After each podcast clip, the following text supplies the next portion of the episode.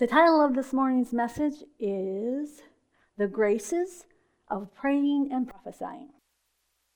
The last time I ministered, I made mention of praying in the Spirit, but unfortunately, I never got around to explaining very much about praying in the Spirit. I merely made mention of the fact that in my early years as a believer, I met a lot of granola Christians. fruits and flakes and nuts. I don't know if you ever met any of those. and these fruits and flakes and nuts would try to convince me that I needed to be able to speak in tongues as a way to complete my salvation or as a way to authenticate my salvation. Now, the term granola Christians may sound amusing, which it's intended to be. I don't know where I heard it first. But obviously, this problem has been around a while.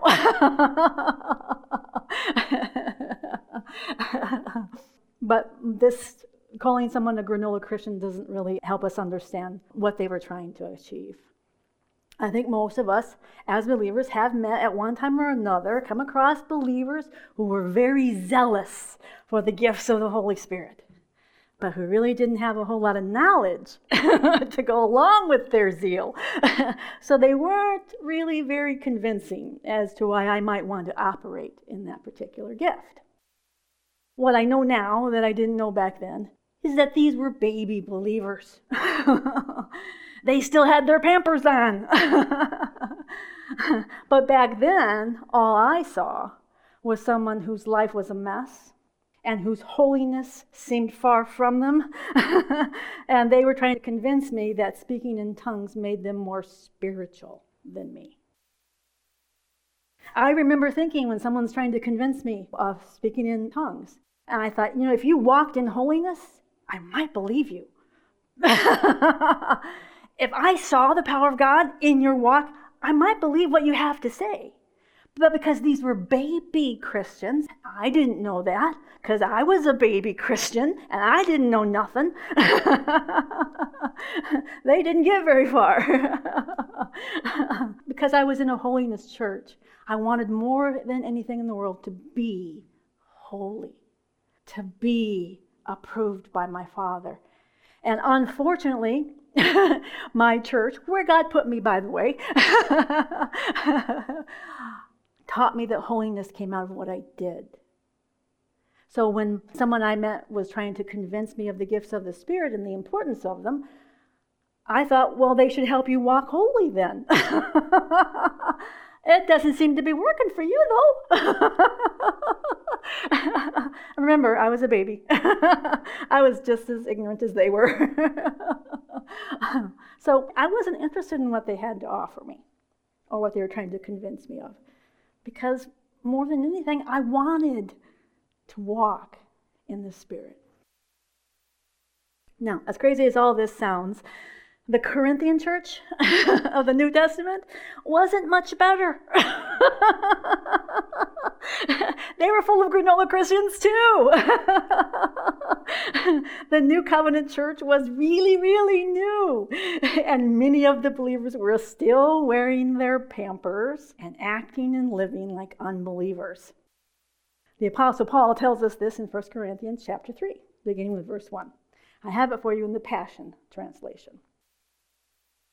Brothers and sisters, when I was with you, I found it impossible to speak to you as those who are spiritually mature people. For you are still dominated by the mind of the flesh. And because you are immature infants in Christ, I had to nurse you and feed you with milk, not with the solid food of more advanced teachings because you weren't ready for it. In fact, you are still not ready to be fed solid food, for you are living your lives dominated by the mindset of the flesh. Ask yourselves is there jealousy among you? Do you compare yourselves with others? Do you quarrel like children and end up taking sides? If so, this proves that you are living your lives centered on yourself, dominated by the mindset, flesh head dominated by the mindset of the flesh, and behaving like unbelievers. When we live out of our flesh head, we can behave like an unbeliever. These new believers in, in Corinth were taking sides and promoting and taking pride in their own favorite ministers. Some of them boasted that they followed after Paul. He's he's super spiritual. I follow him. Others boasted, oh, I follow Apollos. He's super spiritual.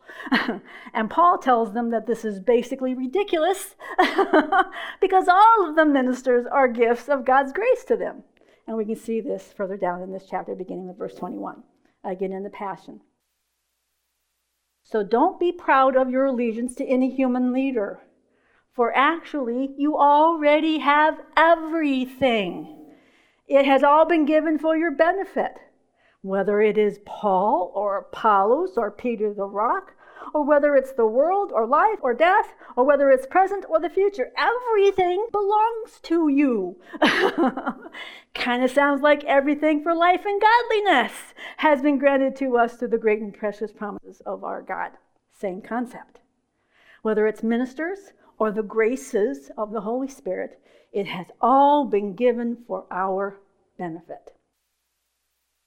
And just like immature believers can try to make themselves more important than others in their own eyes by following after their favorite minister, they can also do the same thing with the graces of the Holy Spirit. Now, I like to say graces of the Holy Spirit rather than gifts of the Holy Spirit. I think it better helps us understand what it is or what we participate in. All of what we call the gifts of the Holy Spirit are actually graces. The word for the gifts is charismata, charismatic, charis, grace. And the ma stands for working out, working out of the grace. How? By the Holy Spirit. These are graces all of what we call the gifts of the Holy Spirit are the graces of God operating through the person of the Holy Spirit as we cooperate with Him in faith. One of the ways to understand the word grace is divine enablement. The Holy Spirit enables us to partake of our Father's free favor, grace, and to participate in administering God's free favor, grace, to others. So it's all God's grace. we don't earn any of these graces. We don't earn any of these divine enablements. And none of them are merit badges indicating spiritual superiority. But that didn't stop the baby believers in Corinth from squabbling over them.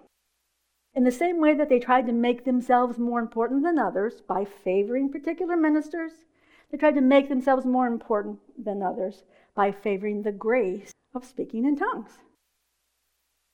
So it appears that they were making much ado about this particular grace. So the Apostle Paul needed to bring understanding that one grace doesn't trump another grace. As I said, these young believers that I met were not mature in their walk, but yet they were operating in a grace that I hadn't yet operated in. Having the Holy Spirit does not mean you're mature. Unfortunately, not everybody knows that. like these baby believers in Corinth, often young believers who have experienced the baptism of the Holy Spirit think that it makes them something they aren't. All of the believers in Corinth were doing this exact same thing. It's been over 2,000 years, and as baby believers, we're still doing the same stuff. Making the same mistakes, thinking, I'm all that in a bag of chips because I speak in tongues. No, honey, it doesn't work that way. One grace does not trump another grace. All of this grace enablement is all of grace. And it's all for everyone who wants to participate in the grace. we can see this in 1 Corinthians 12, beginning with verse 4. I have it in the King James. Now, there are diversity of gifts, but the same Spirit. There are diversities of administrations. No one ever asked for that gift. there are diversities of administrations, but the same Lord. And there are diversities of operations, but it is the same God which worketh all in all. All the graces, all the divine enablements are the workings of the Holy Spirit in the life of a willing believer. Now, there are some callings and equippings that are not for everybody Not everybody wants the gift of administration.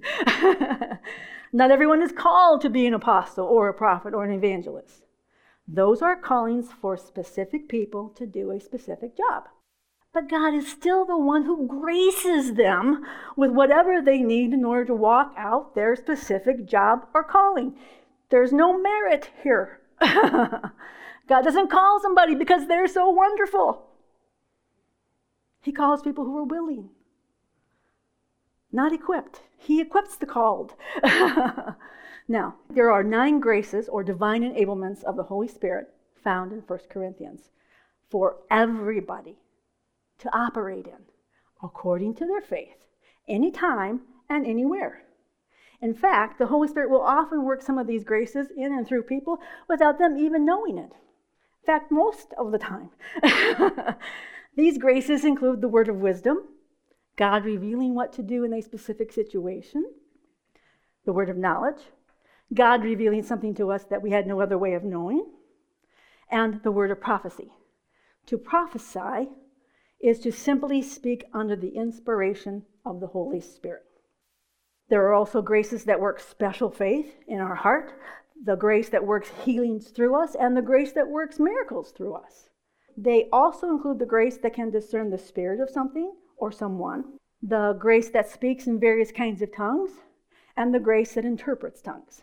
And every believer, every believer has the ability or the potential to manifest all of these graces of the Holy Spirit. Because as believers, we all possess the same Holy Spirit. Nobody gets a little dab, everybody gets all that God is. Now, what people do is they go, Well, I don't feel like I got anything. That's a faith issue, not a truth issue. You have to understand what God gives. He gives us all of Himself. And what He told the apostles is you need some power in your life. you need the indwelling presence of the Holy Spirit. He gives you power. He gives you power to bring the grace of God through us to other people. So, where immature believers can sometimes get into trouble is in thinking that the grace manifested through them should somehow be accredited to them. Look what I did. it's just like Jesus said, I don't do the works, but he did. He said, My Father does the works, but yet he did it through Jesus. Same thing. Same exact thing. We don't do these things, we participate. We get to be his partner. So, when immature believers can sometimes get into trouble in, is in thinking that the grace manifested through them should somehow be accredited to them, and it's really just the flesh head trying to take credit for the things that God does through us. Lots of believers fall into this. it's just a big lie. Years ago, when this would happen to me, I would think that there was something really wrong with who I was. What would happen is Satan would bring me a temptation and say, Oh, you did so good. See what you did? And my heart would go, Ew, pride, ew, icky. but all I thought was, oh, evil heart. Oh, I'm so bad. How awful of a human being do I have to be to take credit for something God does? There must be something really wrong with me. How can there be something really wrong with me? And my heart is crying, God, please take this away. This is not what I want. Where does this come from? I actually hated the feeling of pride that would occasionally rise up in my heart. What I didn't know back then is that there is a big difference between my flesh head and the real me. you see, it was the real me that was crying out. It was the real me. They hated it. It was the real me that didn't want it to stick around. it wasn't coming from the real me. So I took it to the Lord. And he led me to James chapter 4, verses 6 and 7, which says this But he giveth more grace. He giveth mega grace, oversupplying grace. Wherefore he saith, God resisteth the proud, but giveth grace unto the humble. Submit yourselves, therefore, to God. Resist the devil, and he will flee from you. Easy peasy. the Lord told me that the secret to overcoming the temptation, because that's what it was, it was a temptation to pride, was to seek more of His grace, more of His divine enablement, and that by submitting myself to His grace and by giving Him glory for that grace, that it would cause the devil to flee from me and the temptation to pride would go with him. And he was exactly right. You see, when you go for grace, what are you admitting? I can't do this. Helpless here. Need your help. Yes. When we go to God for grace, we submit ourselves to His grace. And these kinds of temptations go right away. It's all flesh head. The temptation came from my flesh head and not from who I am in my heart. It's a big, big difference. And when I submitted myself to my Father's view and opinion of me and His wonderful grace, the lie that I should take credit for what God had done through me was completely overcome. I saw the ridiculousness of it. I didn't have a wicked heart. I was so happy to find out I don't have a wicked heart. I believed a wicked lie that I could feel in my heart. and my heart didn't like it. You see, flesh headed thinking or natural thinking embraces the lie that I am valuable or important based on what I do or what I don't do, which leads to unhealthy attitudes of either pride or humiliation. My granola friends from way back in the day, they thought that they were somehow more spiritual, more mature, more empowered. They were more than I was. Their salvation was somehow more than what I had, which was not the truth. This is natural, flesh headed thinking. but when I submit myself to my Heavenly Father's view and opinion of me, I find that my true value and importance comes through what Jesus has done for me. You and I are so valuable to the Father and our Jesus that they agreed to have Jesus die in our place so that we could become part of his eternal family. We have eternal value and importance apart from our performance.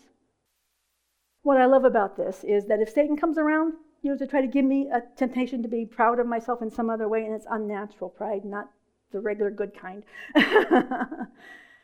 I just submit myself to my Father's mega grace, His absolutely free loving kindness, His unconditional love and acceptance of me right where I am, just as I am, and His divine influence comes and influences my heart.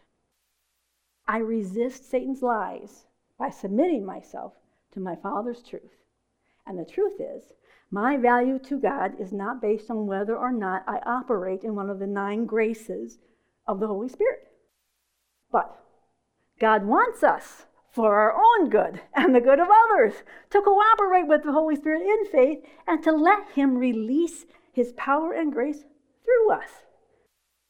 Now, as the title of my message implies, I'm only going to be dealing with the graces of speaking in tongues, interpretation of tongues, and prophesying. Even this was way too big. I was like, oh, I have to leave so much out. Now, I want to start with the scripture where Paul finds some disciples that needed their understanding updated and empowered. I have it for you in the ESV, Acts 19, beginning with verse 1. And it happened that while Apollos was at Corinth, Paul passed through the inland country and came to Ephesus. There he found some disciples. And he said to them, Did you receive the Holy Spirit when you believed? And they said, no, we have not even heard that there is a Holy Spirit. These disciples were disciples of John, who prophesied that the Messiah was coming. So they understood Jesus was Messiah. How many of you know that's not enough for salvation? you need a little more than that, right? they did not yet know about the born again experience. And he said to them, Into what were you baptized? Now he's talking about water baptism. They said into John's baptism. And Paul explains to them John baptized with the baptism of repentance, a change of mind, turning away from the way you used to live. telling the people to believe in the one who was to come after him, that is, Jesus. On hearing this, they were baptized in water in the name of the Lord Jesus. Baptism was a big deal for Jews. They had these ritual cleansings, they were baptisms. It was you were immersed as symbolic of getting rid of your sins. Same thing. Christians were not the first ones to have baptisms. if somebody came to Judaism, was a convert, they had baptism just like Christians do because it was an outward display of an inward truth. They were turning their back on their old way of life and being dead to it and coming into a new life of Judaism. So that's the kind of baptisms they were experiencing. so they were baptized again. This is Jewish, very Jewish, into a baptism of Jesus. So they were talking about water baptism. Water baptism, however, will not wash away your sins. it's an outward expression of an inward truth. Verse 6 And when Paul had laid hands on them, the Holy Spirit came on them, and they began speaking in tongues and prophesying. I underline and prophesying because when most people quote this verse to substantiate the validity of speaking in tongues when receiving the Holy Spirit, they leave off and prophesying. and prophesying is simply speaking in our own known language by the inspiration of the Holy Spirit. I regularly see Christians do this. they speak by the inspiration of the Holy Spirit, and half the time they have no idea they're doing it. The only reason I know that is because the Holy Spirit in me discerns it. You see, my little peanut brain cannot discern the Holy Spirit. Only the Holy Spirit can bring to my attention look, they're talking by the Holy Spirit. they don't even know it. That's a grace. And the Holy Spirit operates that in me without my even asking. Amen.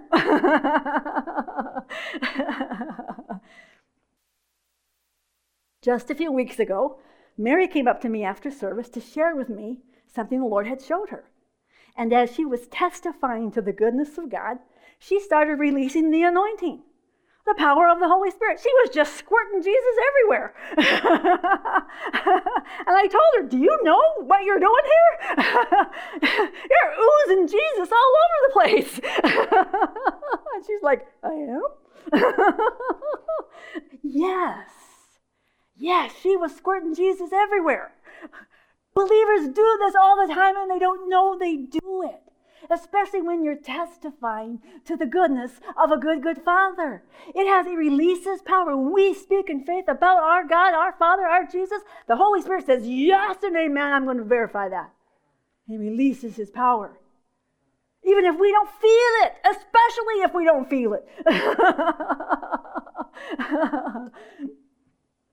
That was prophesying. She was speaking under the unction of the Holy Spirit, not knowing she was speaking under the unction of the Holy Spirit in her own language. This is important. Before I ever knew about tongues, I knew God talked through me. I would be telling somebody about Jesus, and all of a sudden I could just stand back and watch Jesus go to work. I was like, wow, you're good. Because I knew I had nothing to actually do with it. He was just happening to use me like a glove. Here, let me move you around. it was all by the unction of the Holy Spirit in me. And it's just as valid as an indication that you are filled with the Spirit as speaking in tongues. Woo! It's important that we understand that speaking in tongues is not a badge, it's a grace. It's a grace we can participate in, but usually we have to do it on purpose because we have to cooperate in faith. In fact, speaking in tongues operates the same way as prophesying. Years ago, of course, I had heard lots of messages on receiving the Holy Spirit. I knew I had the Holy Spirit, but my church taught me an incomplete salvation. Born again, not completely saved. must have the indwelling Holy Spirit to get rid of original sin. So when you get those two, then you're really saved. So I had a very unusual indoctrination. I mean, I was one of those people that I watched everything on TV. I got every book I could get my hand on. I wanted to understand. And um, I tried to receive the Holy Spirit. Okay, God, here I am. Fill me. so I'm standing there, my tongue hanging out, trying to get God to make me speak in tongues. I didn't know. it looked that way when other people got it, you know, when they operated in that gift. I was like, yeah, okay, if you don't want me to have it, that's okay with me. I don't know that it's all that valuable anyway. but I said to him, I said, but I want to understand it. I don't care if I have it or not. I want to understand it. Why do people get so mad about speaking in tongues? And they do. Out of all the graces of the Holy Spirit, if you want to start a fight, bring up speaking in tongues. because just like the early believers, they used it as a badge of authentication. And it wasn't. Paul even tells them speaking in tongues and prophesying, speaking by the Holy Spirit, is equal. It's equal. It does the same stuff. so, what happened was one Sunday night when we would have testimony service, God gave me a testimony. He go up in front of people and tell them what I did. Okay, so I go up there, and all of a sudden, I start my speaking, and again, I realize no longer me talking. it's like, oh, there you are again. and he goes, This is the same as speaking in tongues. He says, You can't get up here and just have your mouth wide open and expect me to say something through you. you actually have to talk.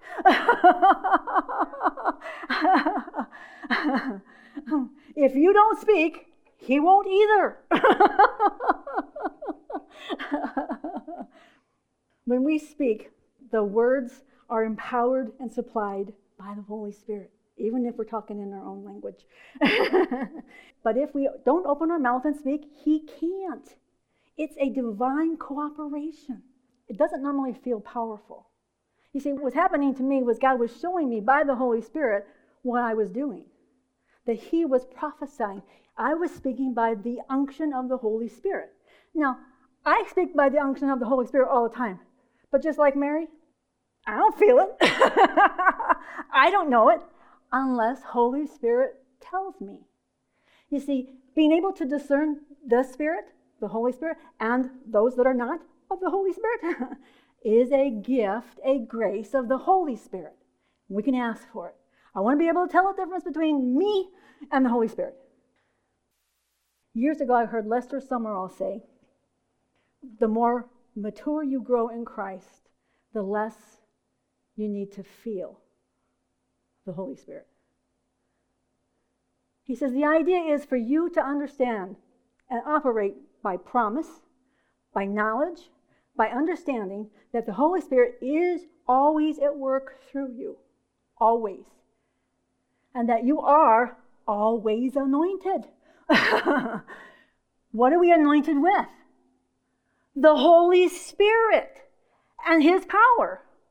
Jesus told the disciples, You wait till Pentecost. Why? Because you're going to be anointed with the Holy Spirit and power. Now, he had breathed on them after he rose from the dead, received the Holy Spirit. They didn't get born again. They received the Holy Spirit at work in them to preserve them, to get them over to where they needed to be, get the power, and then God could start the preaching the gospel. God is always at work even if we don't understand that He's at work. We have to understand that we are little Jesuses. And He's trying to make us into big Jesuses.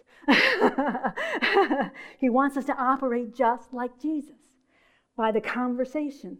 So, unfortunately, a lot of young believers think the anointing is something you feel all the time, and you don't have to do anything unless you feel it.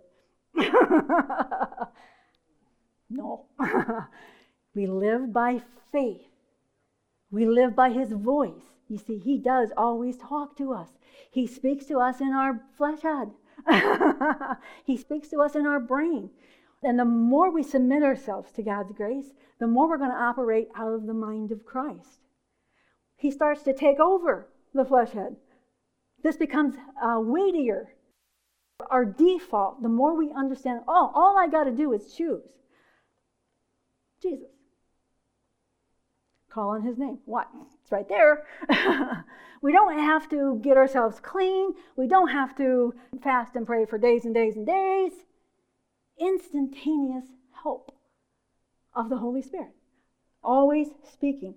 Jesus was anointed with the Holy Spirit. That's why they called him Christ, anointed with the Holy Spirit. So are we.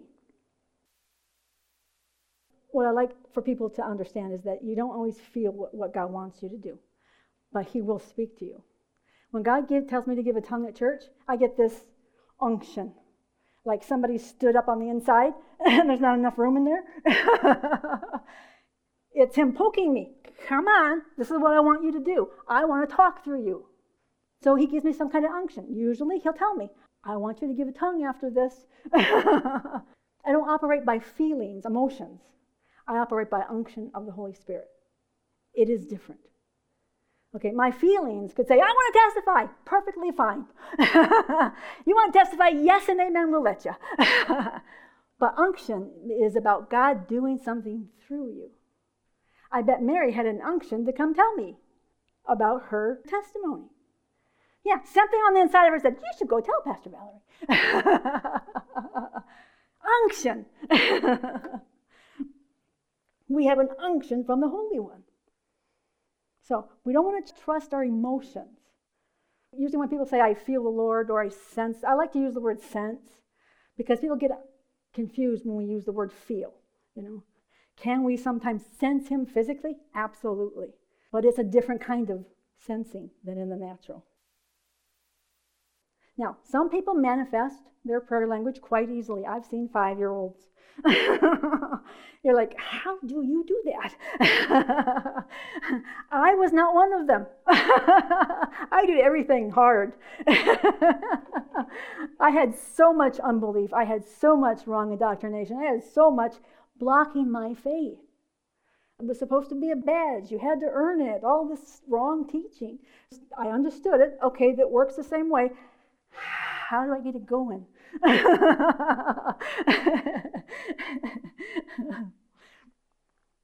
God had to answer a whole bunch of questions for me. He had to take me step by painful step, question after painful question, and lead me into manifesting this particular grace.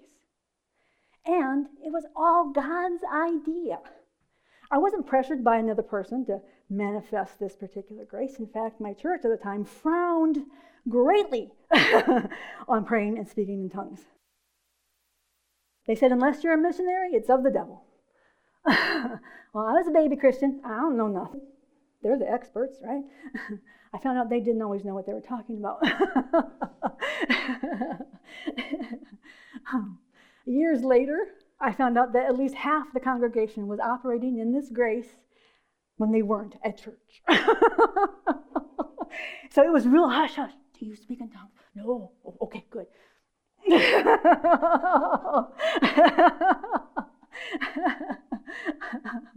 so it took a long time because I really thought God was going to make me talk. It's funny because some people just receive so easy this grace, and it was like pulling teeth for me. and I, so I told God, I said, okay, God, because I don't want to get, get a demon. See, my church told me if you ask for the Holy Spirit, you could accidentally get a demon. What? Jesus specifically says that won't happen. but when you have that kind of indoctrination, it sticks around. Come on, you can do this. You can do this. Say what I tell you to say. See, it's the same thing. Prophesying, saying what God says. Speaking in tongues, saying what God says. Same thing, different operation. So I said, okay, if you give me a word in faith, I will say it. and he gave me two syllables. Ah, ba. And I said, I can't, I can't, I can't.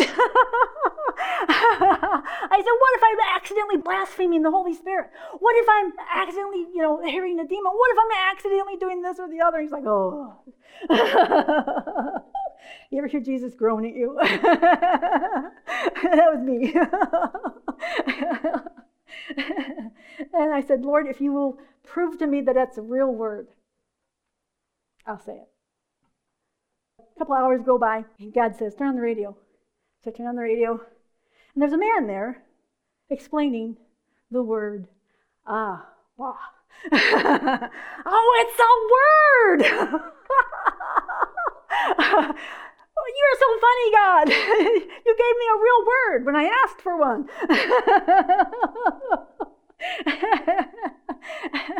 and that began my dipping into the grace of speaking in tongues. So I would try to let the Holy Spirit speak to me through me. Abba. Abba. Abba. He's like, no, no, no. Turn your flesh head off. you see, because my flesh head was going, this is the stupidest thing ever. You really think there's power in this? this it's one word for Pete's sakes. you know how many syllables you need to have a language? Two. You can use the same word, same syllables, over and over and over and over and over, and the Holy Spirit can turn it into a language. Computer language is two symbols. Still a language. so that's where God was convincing me no, this is really real and it really works, but it took a long time. I was thinking about speaking in tongues one day, and God said, Go ahead and speak gobbledygook right now. Come on. I was like, Oh, oh, oh, oh, oh I can't. He goes, Exactly.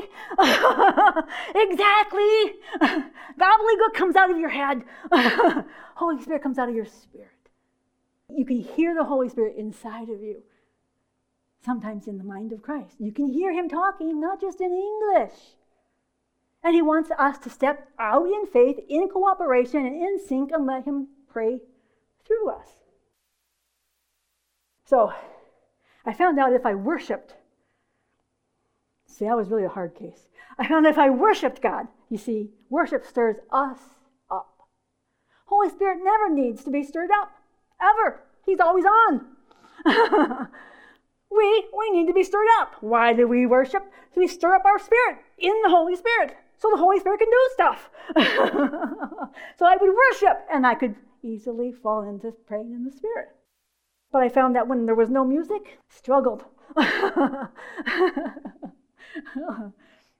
so God said, You have to do it on purpose. To step out in faith, even if there, even if you don't feel it. You see, he wanted to get me past the feeling part. Worship stirs you up, doesn't stir up Holy Spirit. So we feel all stirred up. So then we enter in by faith really easily. But what if there's no worship music? I was like, oh, I can't do it, Jesus. I can't do it. and he says, step by step. Turn off your flesh head. Stop trying to figure out what it is you're saying. and just let the Holy Spirit go. Step by step, step by step. Finally learned I could just lean on Jesus and the Holy Spirit would come forth. It was that easy the whole time. but my stupid flesh head was in the way, preventing me all of the time.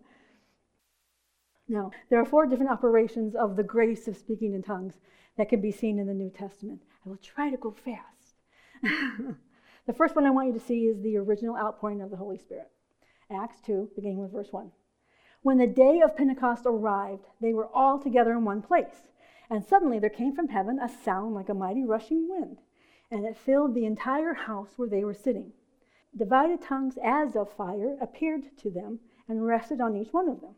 And they were all filled with the Holy Spirit and began to speak in other tongues as the Spirit gave them utterance. Now, there were dwelling in Jerusalem Jews, devout men from every nation under heaven. important part.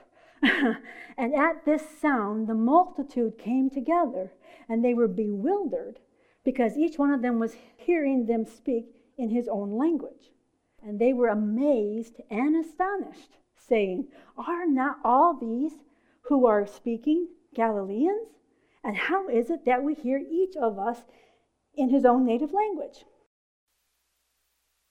The apostles and those who were with them were speaking unlearned, known languages perfectly. That's why they're saying, hey, these are Galileans, they should have an accent. but this was a sign for unbelieving Jews, not the believers.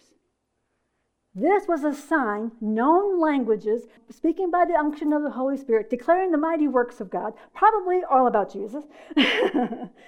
okay? Now, this is important because according to their oral traditions, they believed that God delivered the Ten Commandments from uh, Mount Sinai, and when he did, he sent out tongues of fire, his voice of fire, to 70 nations.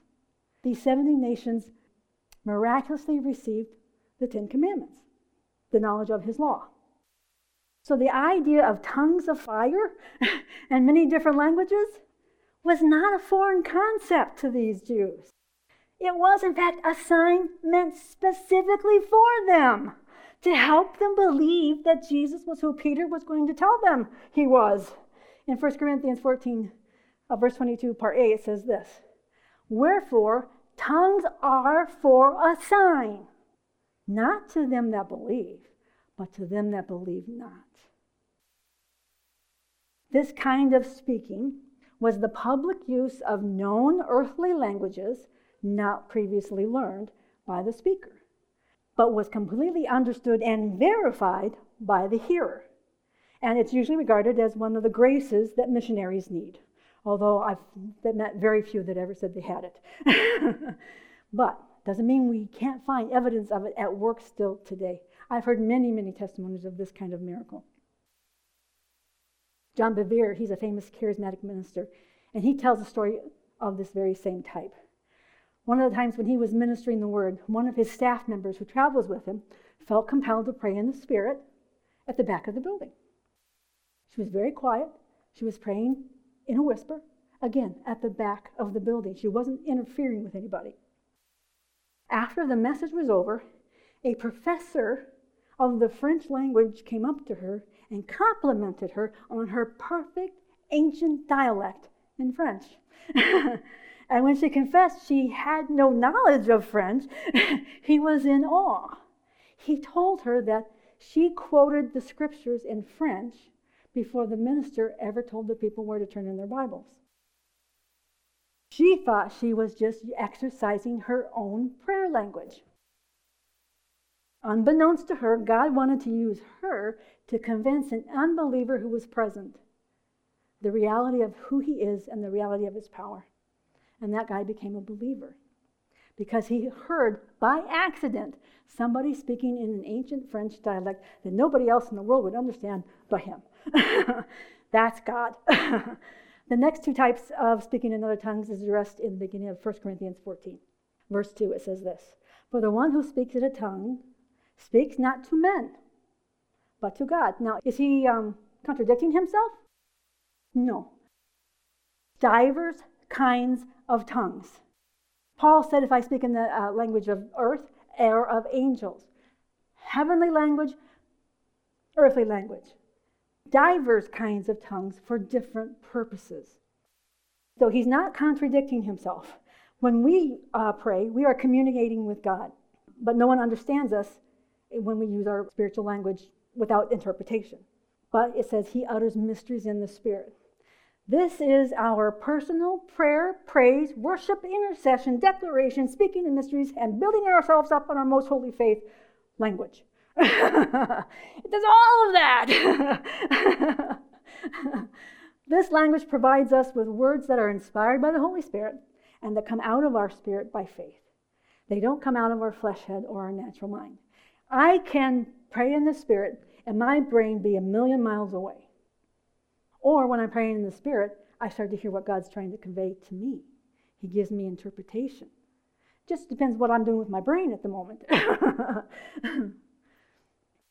our prayer language comes out of our spirit. The Holy Spirit ministers to us, we activate it and bring forth what God is saying. So it's us talking to and with God. Some people want to get real fussy and say it has to be a prayer to God for an interpretation. They have all kinds of legalistic rules about how this is supposed to work. and yet I just go with the Holy Spirit. I figure He knows best. if He says interpret, then He wants to interpret. And it's usually a message for the people, not a prayer to God. So when we use our prayer language, we don't need an interpreter. I pray in the Spirit when I worship. I don't need someone to interpret that for me. It's not for everybody else. So that's why Paul has to tell them, don't forbid to speak in tongues, because speaking in tongues was causing a big fight. Everyone was trying to show off their badge, their authentication. See me, see me, see me, hear me, hear me, hear me. And if you go to some charismatic churches, you will find the same thing, the same behavior, because they don't know that it's not a badge. also, when speaking in tongues, mm-hmm. it doesn't need a lot of volume to be effective. Unfortunately, over the years, I've been unfortunate enough to be standing in front of somebody who thought that if you're going to pray in the Spirit, you have to yell it so that everybody can benefit from the fact that you're praying in the Spirit. Unfortunately, when you yell your prayer language, nobody else gets to pray. and it doesn't help. It doesn't help them, it doesn't help the people next to them. Nobody needs to be yelling. there are some people and churches that do get very bent out of shape when people exercise their prayer language at church. But I think it's really only because they don't understand that there are diverse kinds of tongues, just like I was saying, different languages for different purposes. but there are also some who are so certain that these gifts have passed away that they go to extreme measures in an effort to discredit them. About a million years ago, I had a friend who was an American Indian who could speak her tribal language. And she was part of my holiness church. So she didn't believe in speaking in tongues. And she told me this story about how she made a fool of all those charismatic Christians. She went to one of their churches and she stood up and she spoke in her native language under the guise that she was accessing the grace of her prayer language. She said that when she finished, she sat down and she waited for the so called interpretation. And then there was a really, really, really long pause. Nobody stood up to interpret. Imagine that. Finally, someone stood up and said something like this Those who play at the gifts of the Holy Spirit should take pause because they could unknowingly do great damage to themselves. When she told me this, I was like, Oh, God said that to you? she's like, No, that wasn't God. You're playing at the gifts of the Holy Spirit and you don't think that pertains to you? Seriously? she said, No, that wasn't the interpretation. And I thought, There are none so blind as those who will not see. God spoke to her through somebody who was kind enough to point out that she was a fake. and she really shouldn't be doing that.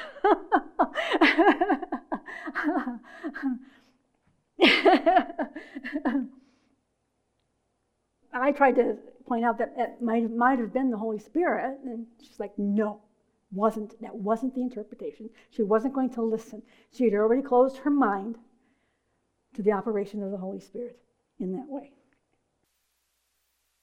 Now, there are also spiritual languages or tongues used in a public meeting for the purpose for the express purpose of ministering to the people who are present.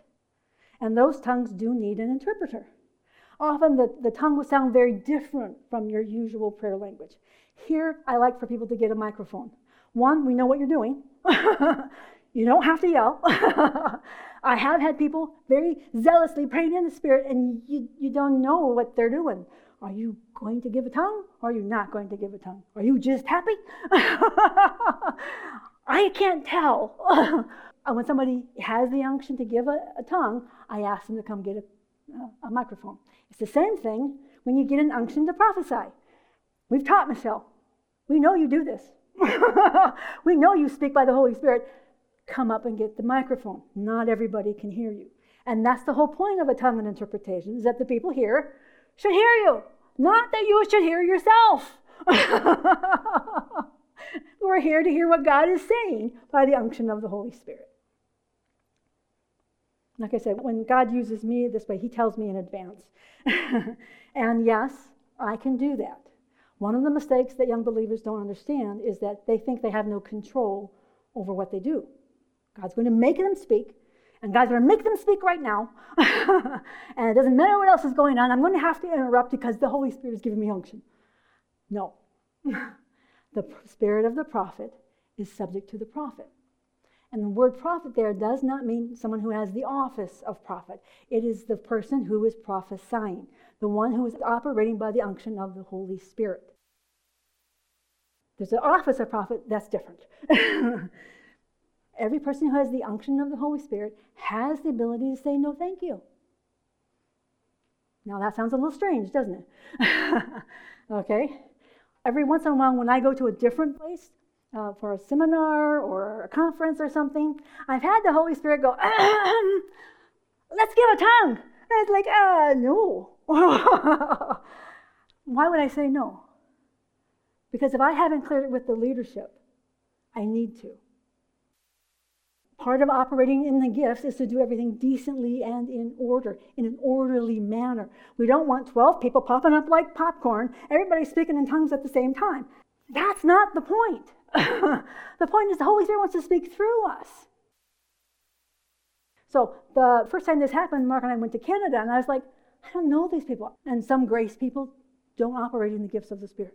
And I was like, I don't know if they do that here. and I didn't know who to ask. So I didn't. God's not mad. God's always teaching you stuff, even if you don't think He is. we go to another conference. Holy Spirit says, Let's give a tongue. Oh, Lord. now I have to find somebody in leadership. This time I knew who it was, so I went and asked. I have this unction. Should I or shouldn't I? Pastor gets to decide. It's his meeting. he can say, I'd rather you not. No big deal. We're always learning. The spirit of the prophet is subject to the prophet. He never has us out of control. We're always going to operate in love and decently and in order. I gave a tongue. and then nobody interpreted. he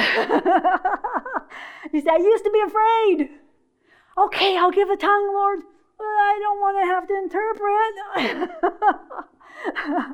you see, if I speak in tongues, you don't know what I said. if I get it wrong, nobody knows. but if I interpret and it's not right, people will notice.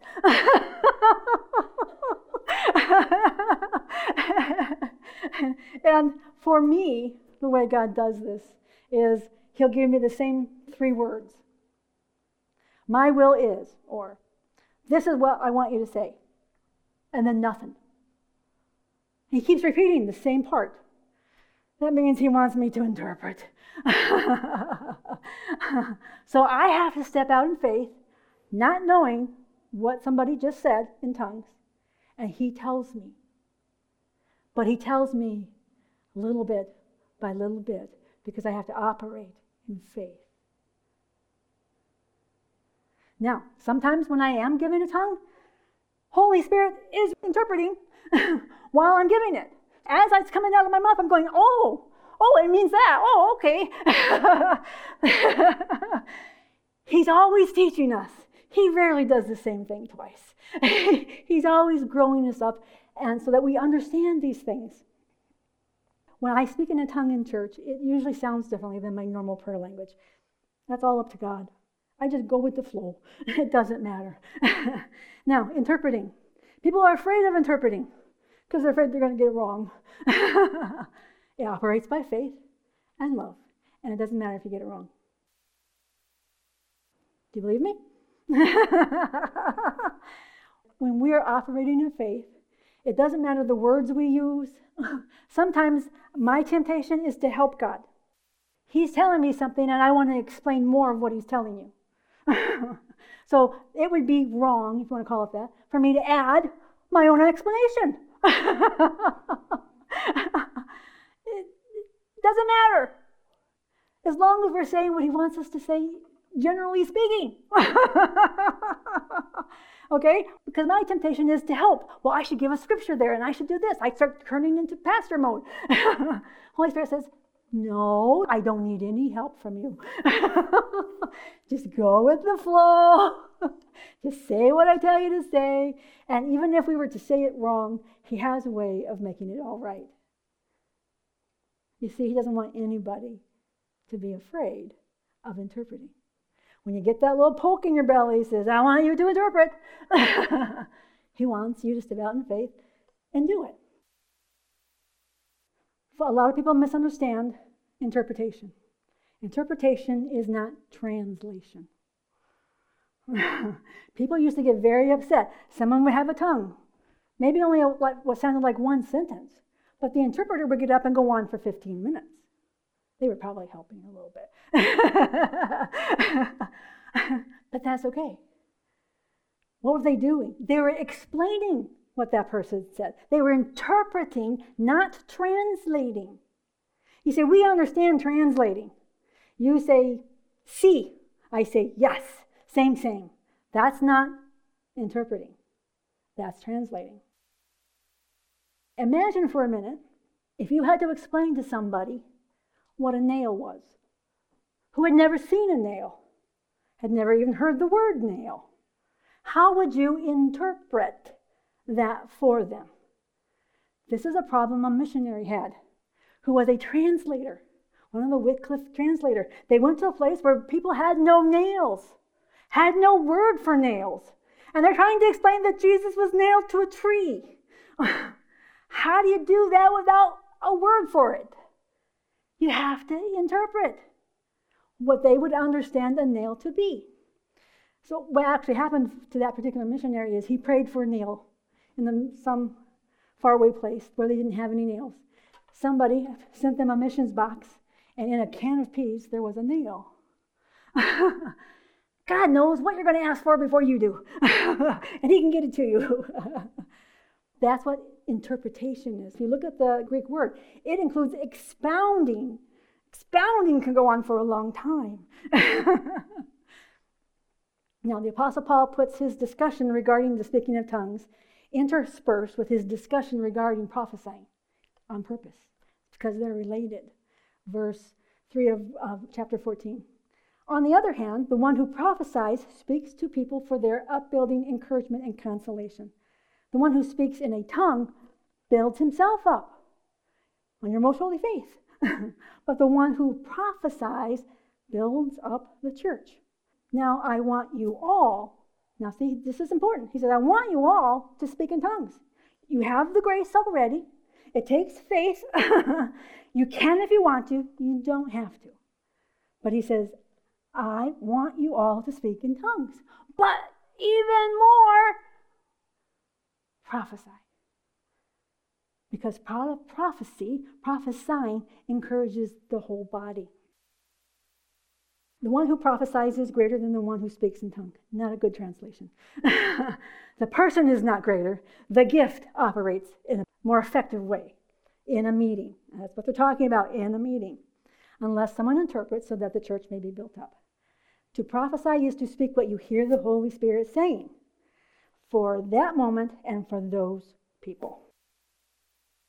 Like Mark often says, some of the things we say are not for the whole world, and you won't hear them on Podbean. That's why the Apostle Paul says that prophesying is greater or more profitable than speaking in tongues. Tongues alone builds up one person. Tongues and interpretation can build up and encourage all those that are in the meeting. So, Paul equates the message in tongues with interpretation as having the same value or effect as prophesying. In other words, it's supposed to do the same thing. Now, one of the things that many believers don't know about speaking and interpreting tongues and prophesying is that someone is supposed to judge the veracity of the content. This also makes people afraid. but this is for the protection, correction, and confirmation. Often, when Michelle has a word, I don't have to confirm it. When she gets up and gives an encouragement word, because I go, oh, that's in the message. She'll get her confirmation here shortly. and that's usually what you have happen in a service, is that what is being brought forth is usually also going to be confirmed in the message, or vice versa. Verse 26 in the same chapter says this What then, brothers? When you come together, each one has a hymn, a lesson, a revelation, a tongue, or an interpretation. Let all things be done for the building up. Verse 27. If any speak in a tongue, let there be only two or three at the most, each in turn, and let each one interpret. But if there is no one to interpret, let each of them be silent in the church and speak to himself and God. And that's an interesting thing, isn't it? He says, if, if you know there's no interpreter there, someone who usually operates in that gift, then you shouldn't. Unless you want to do verse 13, which says, Therefore, the one who speaks in a tongue should pray that he may interpret. You see, it isn't the person doing it, it's what the Holy Spirit is doing through them. I don't have knowledge of your spiritual language. Holy Spirit does. Holy Spirit tells me, and then I tell you. It's not me at all. That's the point. Continuing, verse 29. The two or three prophets speak, and the prophets here means those who are prophesying, those who are operating in the spoken gifts of the Spirit, and let others weigh in in what is said. In other words, somebody's supposed to say yes and amen or not. If the revelation is made to another sitting there, let the first be silent. For you can all prophesy. You can all prophesy. You can all speak by the inspiration of the Holy Spirit so that all may learn and be encouraged. You all have the same Holy Spirit, and He speaks to you uniquely. He speaks through you uniquely because that's what it is. It's the grace of God at work through us by the Holy Spirit. We're just like the glove, He's the hand. he does all the work, He does all the power, He gives you the words, He does that, but He can't do it without you. The early church encouraged participation by everyone. They didn't have this kind of setup where one person does most of the talking. Theirs is more like a Sunday school class where you could argue. everyone was encouraged because everyone had the Holy Spirit. And Paul knows you need to exercise those gifts, those divine enablements. The Holy Spirit in us and through us, not just for ourselves, but for the good of the church. One of the things that people don't understand is that the reason leadership needs to quote unquote judge the word is because of my crazy Indian friend. People that come into your assembly and they want to say God is saying something that God would never say. They're trying to defraud people, they're trying to mislead people. You see, whoever stood up and spoke that to her was speaking by the inspiration of the Holy Spirit. He tried to correct her thinking. She would have none of it. So instead of there being no interpretation, God responded through somebody who was listening. And what that does is that tells everybody else what the leadership agrees to. If somebody were to get up and prophesy that President Trump is going to die next week, okay, that's not the kind of thing God goes around telling people. I've heard people get up and slam congregations. Y'all are big sinners. You're all going to go to hell if you don't repent. You're all this, you're all that. And it's not from God, it's their own flesh head being self righteous. And so, what the leadership is supposed to do is to say yay or nay. and if somebody were to do that, leadership needs to say, Thank you so much for sharing. You can sit down now. I don't have to blast them, I don't have to dishonor them. They may be a baby granola Christian. I can say, Thank you, that's, that's sufficient. And then just ignore it. Because by me doing that, by me shutting them down, everyone else says, oh, leadership doesn't like that. That's a good thing. That's why leadership is supposed to amen the tongues and interpretation. And I try to remember to do that. I don't always remember. But I try to go, y'all heard God. Y'all verifies in my spirit. Y'all did good. because you need to know that I know you're operating by the Holy Spirit. Okay? Now, if somebody operates outside of what is theologically correct, it's our responsibility to say, That's very nice of you to share. Please have a seat. it's for the protection of the body. And in the present day, that usually falls on the leadership. All of us are in the process of growing in grace and the knowledge of our Lord. And the more we grow in grace, the more faith takes hold of what our Father's grace has already provided. He has provided each of us with the person of the Holy Spirit to divinely enable us to pray and preach and prophesy and worship and intercede and love and share and care and to make a difference. It's all about Him through us. What I want you to come away with today is a reminder of who and what you really possess. We possess God Himself in all of His glory and power, and He wants to share all of who He is in us, with us, and through us, all by His divinely empowerments of the Holy Spirit. These graces or divine enablements are not merit badges that imply someone is more spiritual than someone else. We are, in fact, all equally spiritual. We all have the same Jesus, the same Father, and the same Holy Spirit. We may have different callings and giftings for those equippings, but we are all equally spiritual.